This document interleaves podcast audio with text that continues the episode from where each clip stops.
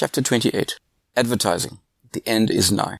Advertising is another area where the digital wars are playing out ferociously. These centuries old industries are being reshaped by the incessant battles as a combatant struggle for the attention of the consumer as we move from physical billboards to digital ones. We may already have passed peak advertising and could be declining to be fast approaching the end of advertising as we know it certainly. Conventional advertising is largely brand led and is directed towards publishers of content who then sell placements of ads such as videos, advertorials, static ads, pop-ups, etc. Publishers earn the right to exist by creating content, which attracts an audience and could range from news sites and TV stations to magazines and newspapers. Hence the yesteryear term of publisher. The trick to success was building the right content honeypot to drive traffic.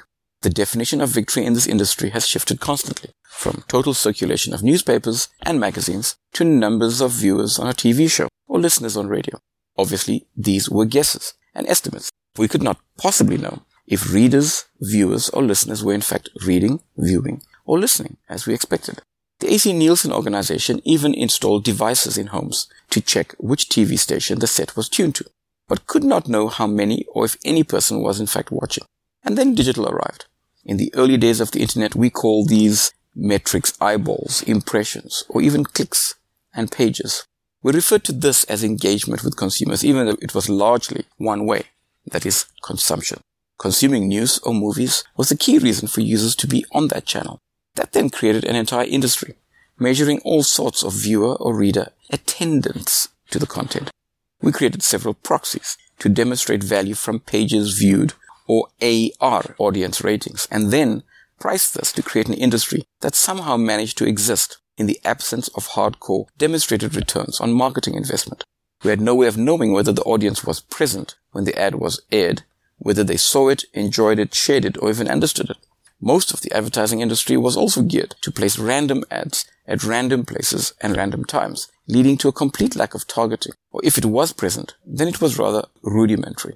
In a sense, most advertising constituted brands yelling and screaming at an increasingly dazed and jaded audience in order to gather increasingly scarce attention. And so we saw a move to more radical or exotic ads and even locations. We referred to this space as inventory and we're constantly on the lookout for them from urinals to boom gates and even on the outside of planes or high-rise buildings. No real estate was sacred. The flaws with this model are obvious. Lack of context, targeting, real statistics, engagement, or even proof of success all led to an increasingly consolidated advertising industry to the point where three firms dominate this space, which is clear evidence of the commoditization of the industry. And of course, in the pandemic, there's been a catastrophic collapse in the value of advertising, and therefore we must expect to see a further rapid consolidation of this industry in the years ahead. This is worse in the FMCG industry, the fast-moving consumer goods industry that houses several large brands where they have absolutely no clue about who is buying their products, nor how they are used or what they think of them. So the marketing is bulk-based and averaged and aggregated to a large number of consumers in a single bucket. What worsens their dilemma is the fact that they need to keep this advertising engine on at full throttle all the time because this has been chosen as the primary weapon of war between brands. Getting share of mind share of eye and share of space will get you share of wallet. That seems to be the mantra. Bear in mind that very few of these brands owned their own channels, relying instead on wholesalers and retailers who aggregated and merchandise a multitude of offerings. This means that these firms are completely removed from the sales process and are not even involved with the payment process. Phrased like this, one can see why the industry has placed the emphasis on creativity in campaigns to measure success rather than effectiveness of campaigns. The key differentiator is the number of ponytails, earrings, tattoos, or bright hair tints in the creative department. It was all about creativity and innovation in combining and communicating the marketing message. And of course, firms fell for this and vast sums of money were spent on customer acquisition and retention repetitively and baked into the annual budget. Now contrast that with what is happening in the digital world. The FAGAs of the world are in a unique position. Firstly, these digital giants have unique information on the identity of each user. This could be both demographic and behavioral. Also, they are publishers of content and have super engagement. They own the channel for both consumption and sales. And of course, they own all the inventory for advertising. The extent of this vertical integration is very little understood.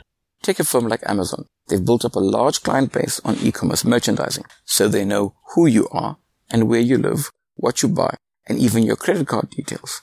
They know what music you listen to and what movies you watch. They watch your search and browsing behavior and can build a solid recommendation engine on likely next purchase or even next content consumed.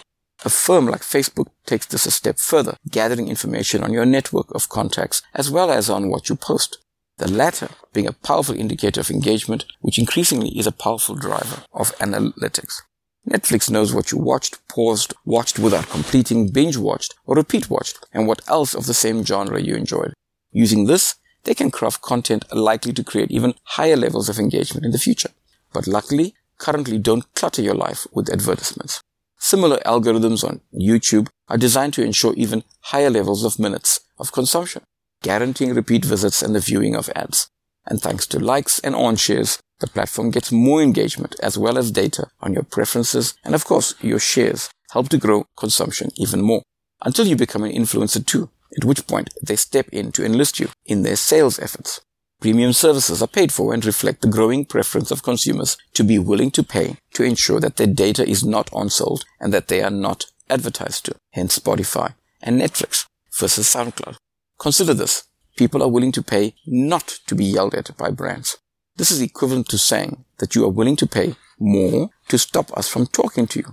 That's normal in a divorce agreement, but in sales, this demonstrates the level of unhappiness amongst clients. Some digital players will pay you to watch ads giving you dollars, data, or even discounts in return for your attention. What is powerful in the digital world is the amazingly slick one click to buy model, a promotion offered at the right time with a single click to purchase, as is done by Amazon, is well nigh unbeatable.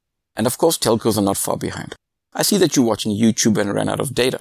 Would you like to buy this upgrade bundle now? If so, just click buy. I see that you were trying to upload on Facebook when your contract expired. Here's an offer to upgrade your contract. If so, just click buy. I see that you're in the middle of a call and ran out of minutes. So here's a way to convert your data into minutes or vice versa. If so, just click buy. If you like the music ringtone of the person that you just called, then just press star to copy and we will set it up for you too. It's a fee, of course. These event-based and seamless one-click actions that are highly steeped in context, the right product at the exact right time, delivered to the exact correct position, are light years ahead of what conventional brands are able to do. That's like being able to say, I see you've dropped tomato sauce on your shirt. Here is a stain removal product. Buy it now. This is the power of building communities on your channel, where it's your inventory, your clients, with informed data on preferences and the ability to send smart campaign mechanics with immediate payment and fulfillment. Feeling scared yet? You should be. These capabilities change the world for the better for consumers and conventional brands are so far behind that they should be petrified at what comes next. What happens is once a digital player has all of the above, they just keep adding products and services, and sooner or later they will get to yours. Apple has my apps, card, music, movies, magazines, books, etc. Why not all the other services that I use too? Amazon similarly started with a single service line and now has dozens. The secret to all of this is the construction of large and engaged communities where individuals engage with the brand, channels, services, products, and each other. There's enormous trust with the mother brand, and importantly, the transactions and relevant offers are seamlessly made and accepted.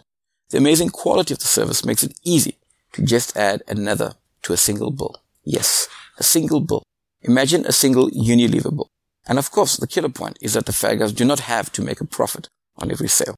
They're looking at the lifetime value of the client and are spreading their already lean costs across a vast array of services. How can big brands survive? If big brands are not building communities, they will be extinct soon. Engagement and data are everything. Building smart products and services is a key part of data aggregation. And these businesses must start to move beyond the product, just like the pharmaceutical industry had to do. Creating hooks and platforms with loyalty schemes and partnerships, one needs to be able to build a total ecosystem in which the client can be immersed no longer engaging with lone orphan products or only engaging transitionally and transactionally or reacting to a single ad.